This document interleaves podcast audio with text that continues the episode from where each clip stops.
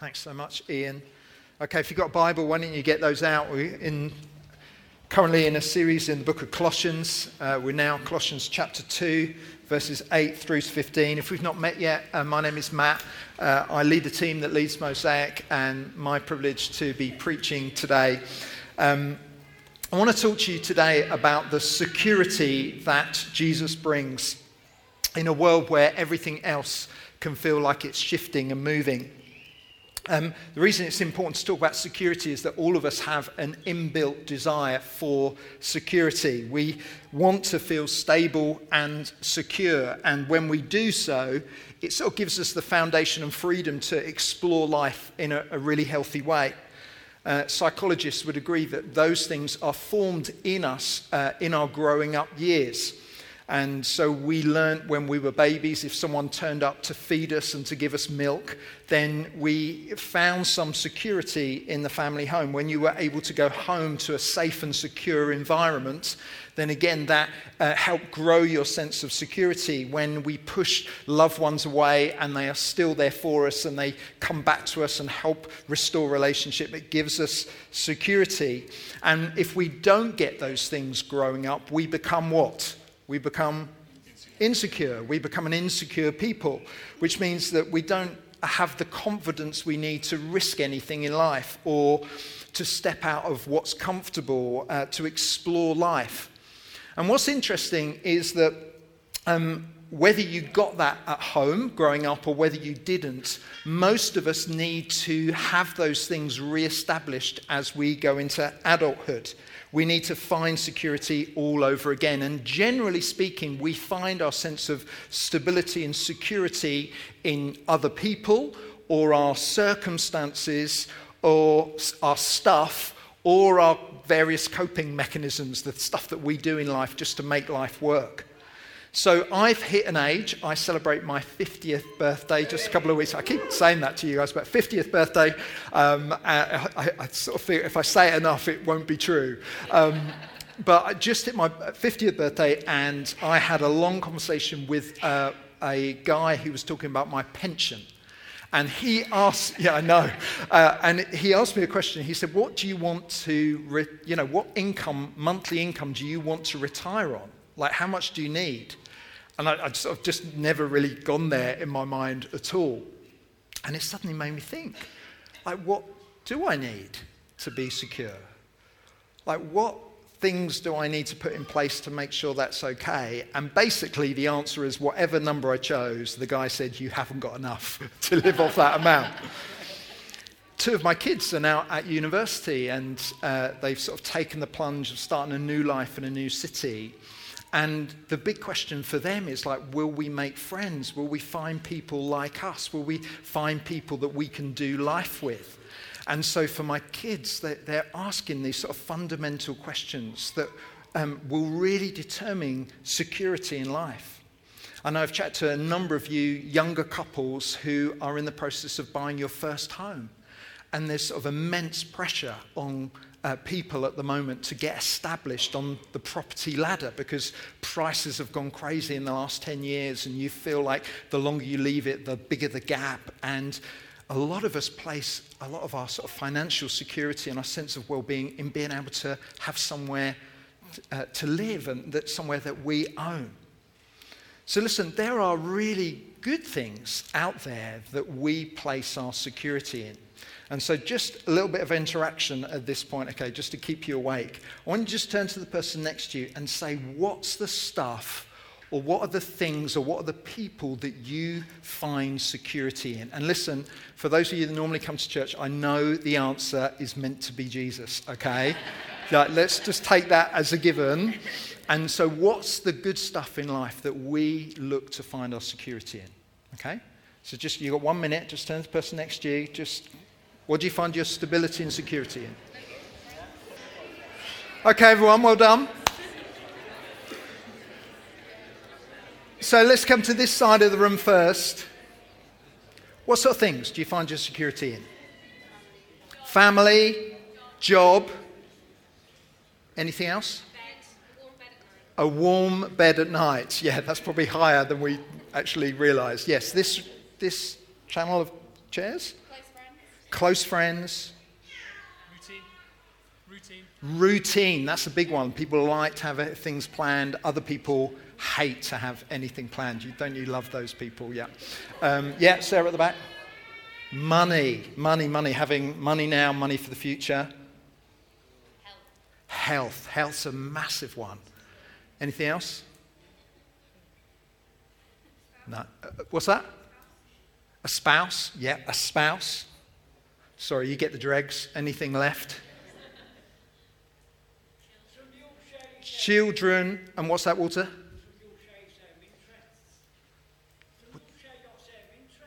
We share the same interests, finding, and that's to probably link with friendship and things like that. Okay, they're all really good things, really good things.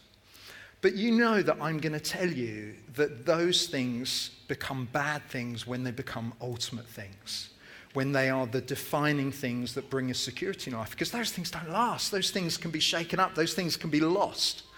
And if you put too much weight into them, you'll become a person who just lacks confidence in life to do anything because the things you put your trust in can't be uh, relied upon. I mean, just a funny example. So, Pip and I, um, my wife and I, managed to go on holiday a couple of weeks ago. We went to Cyprus. It was a glorious, glorious week in the sun. But when we were down by the pool, I noticed that there was like um, a bit of the pool area that seemed to be reserved for the beautiful people. And uh, there was a lot of people that just sort of were on the sun loungers between sort of the sun loungers and the pool, and they all seemed to sort of gather together. And whenever they sort of got up and, and walked around, there was just like a like a, a, proper confidence. And I so I obviously avoided that area for the holiday. But there was one time, oh, thanks, there was an R there. Thanks. Uh, but at one point, I think I'd gone to get some lunch and sort of gone back, and me and Pip were in the loungers a long way from the pool. And I sort of took the wrong turn, and I found myself on the catwalk between the pool and the sun lounger. I've got to walk this route. So, yeah. So I do the walk. And what's amazing, so I just strutted confidently, pretended like I didn't care what anyone was thinking, hoping I don't jiggle around too much. And I did, sort of did the walk quickly like this, and I didn't spot right in the middle there was like a, a bit of the pool cover just a little bit lifted from the floor. So I trip over it and I don't fall. And I, I wish I'd fallen over because I would have got some sympathy. But I did that whole. And I was sort of wearing flip flops. So, like. And so anyone that wasn't looking was now looking. And like, I don't. Like, I'm not someone that cares that much about what all those strangers thought of me. But I was so, like, embarrassed in that moment that instead of just sort of carrying on and sort of walking away, I just couldn't look at anyone and I went back and I spent the next five minutes trying to fix the thing that was broken.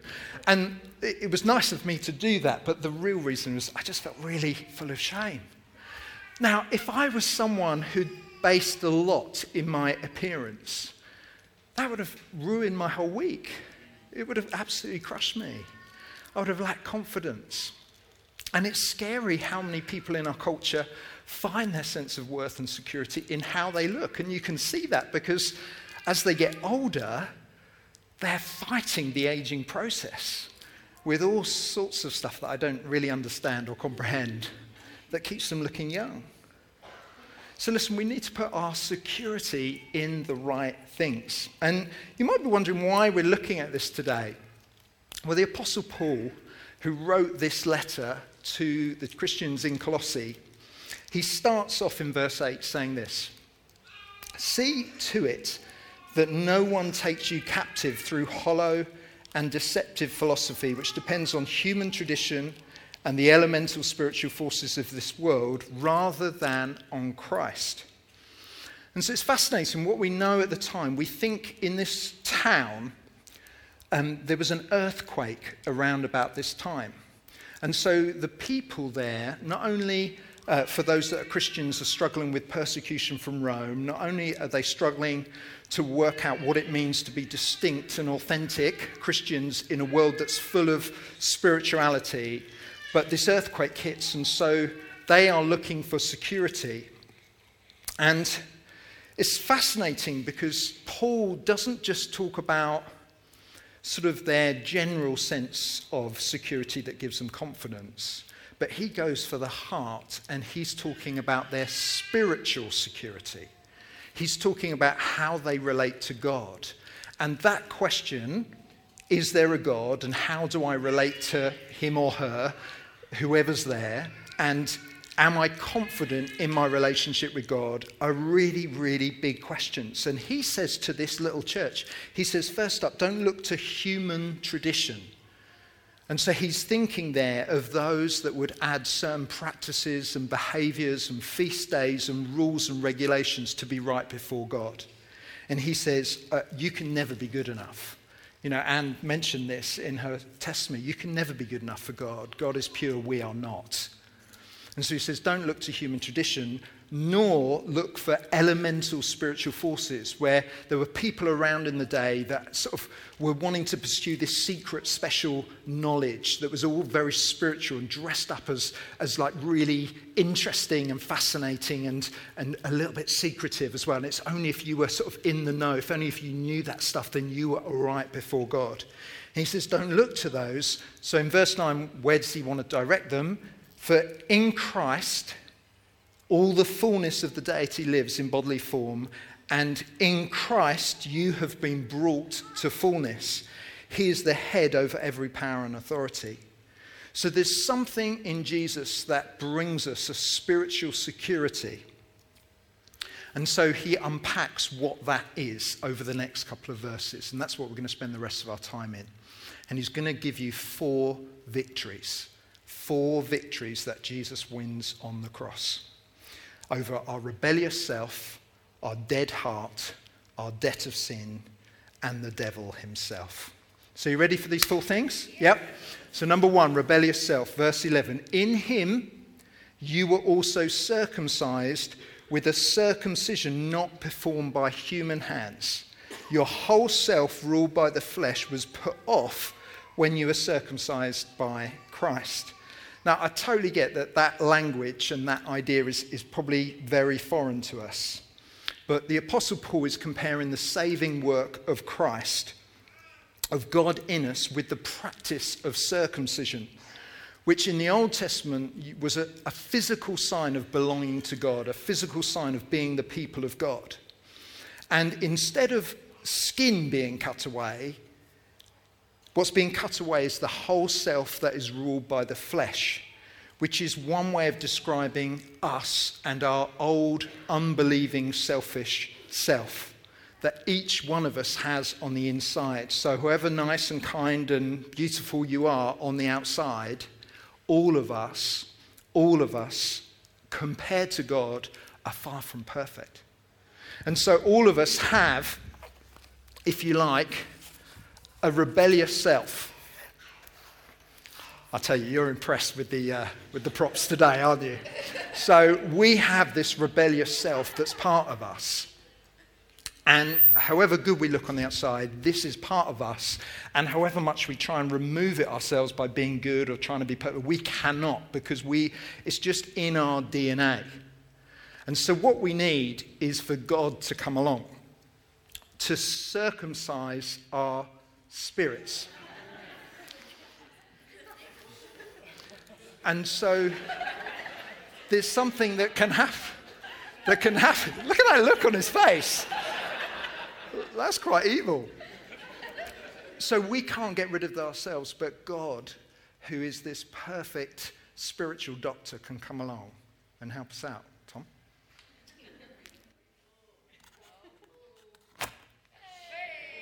That'll do. That'll do. Round of applause. Great job. Did that quite hard, didn't he? So, this sense that oil and water don't mix, our sinful self and a holy God can't mix. And so, how do we get close to God? Well, it is the Father, our Heavenly Father, who surgically removes our sin. How does He do that? Well, it happens when Christ is cut off at the cross to make us belong to Him. And he'll go on to explain that the new way the people of God show that they belong to God is not through circumcision, but it's through baptism. Baptism is the new sign in the New Testament of what it is to belong to God and to be part of the people of God. So the first victory is over the rebellious self. Number two, the second victory is over our dead heart.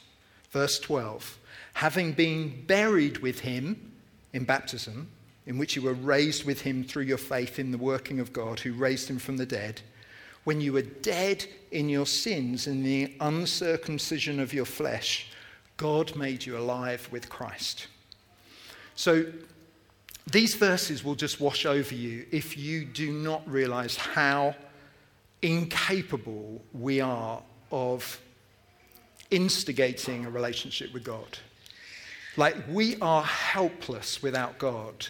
The word is that we are dead to God. So just if you imagine this is my coffin, and I'm in my coffin, and the lid's on, and there's a slight rumble in the coffin. Let me move over a bit. So I'm dead in the coffin. So this is me, spiritually speaking. I've got a dead heart. Even if God comes close, there's nothing I can do. I'm dead. I'm absolutely dead, spiritually speaking.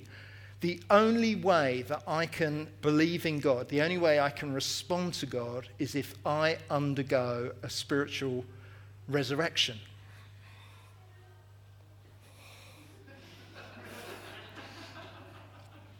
Take time. Yay, well done. Great job again. He's working hard today.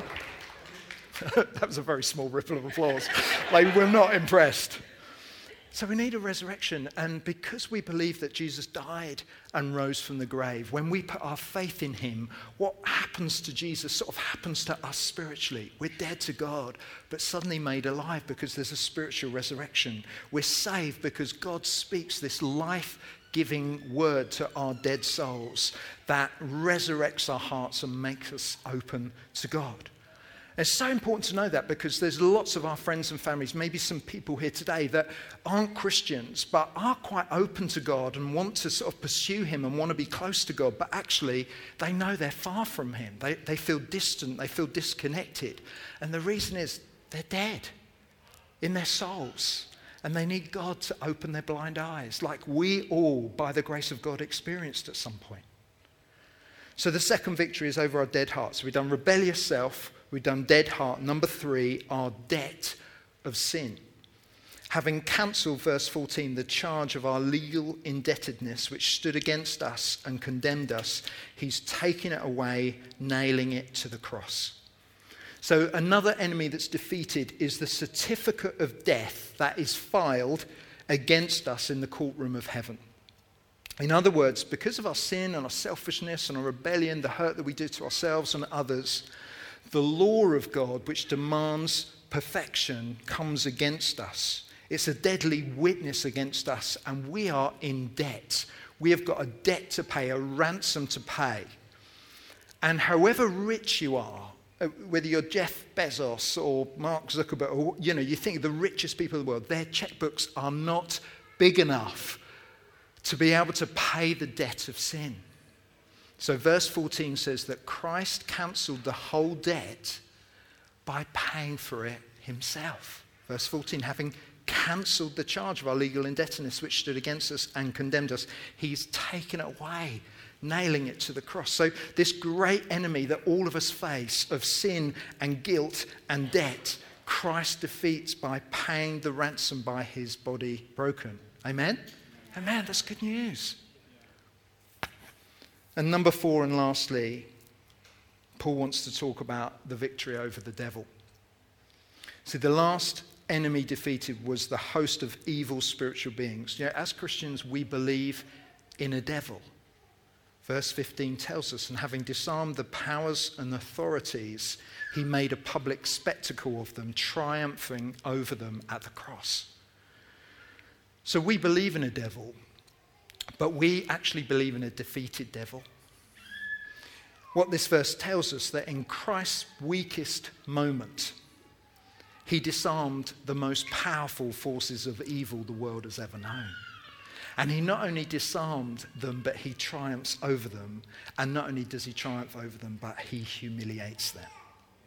You know, I, I just think the reality is very few of us understand or uh, grasp just the power, the spiritual power that lies beneath the surface, unseen.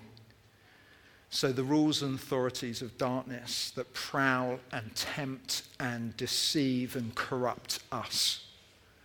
The sin that's crouching at our doors is just one small part of this global mutiny against God. And so I just wonder if you're a Christian in the room, like, are you aware that there are spiritual forces out there that are designed to undermine your faith in Jesus? Like, in the, in the busyness of everything that we do, there is a war that is being fought. But wonderfully, as Christians, we believe that he that is in us is greater than he that is in the world. That when we wrestle in the power of Christ and his shed blood, that those spiritual forces, though they create so much chaos, are actually defeated because the blow that was struck at the cross was a lethal blow. So we must fight, but we fight with confidence. We fight knowing that Jesus has won the victory for us. The battle belongs to the Lord. Satan cannot destroy us. So let's put this together. Paul is reminding the church that there is victory that brings a spiritual security to us over our rebellious self, over our dead heart, over our debt of sin, and over the devil and his forces. And he says basically, don't add anything else to that. Like, if you want to seek your security in your relationships or in your stuff or in your behavior or in your kids or in your routines, like it's worth us this morning, right now, comparing the security of those things and the spiritual security they bring compared to the victories that Jesus wins on the cross. It's worth like doing the maths. It's worth actually looking at like how deluded we are. D- does anyone in the room know what a flying buttress is? Yes. Yeah, look at the educated front row. I've got a picture on the screen. We've got some flying buttresses. This is Notre Dame in Paris. And flying buttresses are the big supports that are outside of a building. And they support the huge cavernous space on the inside because they take the weight of the structure. They sort of force it down into the ground. And they're very beautiful in and of themselves. The things that I've just told you about, the four victories that give us spiritual security, they are like flying buttresses in our spiritual lives. You can imagine just how ludicrous it would be for the builders of this cathedral to sort of stand against the wall, propping it up, trying to bring stability themselves, compared to these incredible structures that keep it standing. Well, the victories that I've told you about today are those things. So, listen as I finish. It's not enough to know this stuff, to be someone who's spiritually secure. It's not enough just to know the victories. So, listen, if you're distant from God, if you're spiritually struggling right now, if there's a sense of which you feel sort of dead inside, if you feel like your spiritual confidence and security is quite low, you have to take these truths and bring them into your relationship with God. More than just knowing them, but you need to wrestle with them. You need to pray them back to God. You need to expose the lies of perhaps where you put um, your hope into like things that aren't very secure. You need to believe the truth. You need to fight. You need to declare them over yourselves. So for me, when I go for my morning walk, where I get time with Jesus, I will often just spend a bit of time just bringing my mind to the truth that I believe in the Word and comparing it to how I actually feel. And so I'll get up and I'll feel distant from God, or I feel like my prayers don't seem to be changing anything, or I'll feel hopeless about certain situations, or whatever it is that emotionally is kicking off on the inside. And I will wrestle with those feelings. I will bring them to God. I will acknowledge them. But I don't want to stay in that place. uh, after acknowledging them, expressing to God, I then go to the truth and say, God, I feel far from you right now, but I believe, I believe totally that the selfish bit of me has been dealt with by you on the cross. And that means I can walk confidently into the presence of God. And whether I feel it or not, I believe that that's what's happened. That's what happened at the cross. And I claim that victory right now. As I'm talking to you, I'm going to pray for confidence, spiritually speaking, because my heart feels a long way away from you. But can you see what I'm doing? I'm wrestling with the truth, I'm exposing the lies. And I just think, generally speaking, we don't do enough of that. We sort of think knowing about it is enough. And we're not actually pulling those truths deep into our hearts and doing the work that's required to turn us from believing lies to b- believing truth or from fear into faith. And some of you right now are under attack spiritually um, because you've perhaps just not really thought of it in those terms because it's all very unseen. You're actually unable to fight. You're sort of praying about that circumstances would change, but you're not able to claim the victory that Jesus won over Satan and his forces, that he's a defeated enemy. So, again, just in those moments, like if you're just aware that life seems unreasonably difficult at the moment, then perhaps an element of your prayer life would be to claim this victory today. To say, Jesus, you defeated the enemy at the cross. He's defeated, and you're in me. And you being in me means that I, I can live a victorious life. I can conquer stuff that the enemy wants to defeat me. Amen? So I hope I'm not sort of teaching grandma to suck eggs, but I'm, I'm just sort of aware that I think probably the missing piece in our week is the wrestle. Yeah? Yeah, everyone, can you see that? We know this. We struggle with how we're really doing, and we can't just jump from one to the other. There is a wrestle in prayer that happens. And I want to call you to that. And Paul is saying to this little church, the way you can be secure, spiritually speaking, is knowing these four victories, and we need to know them too. Amen? Amen.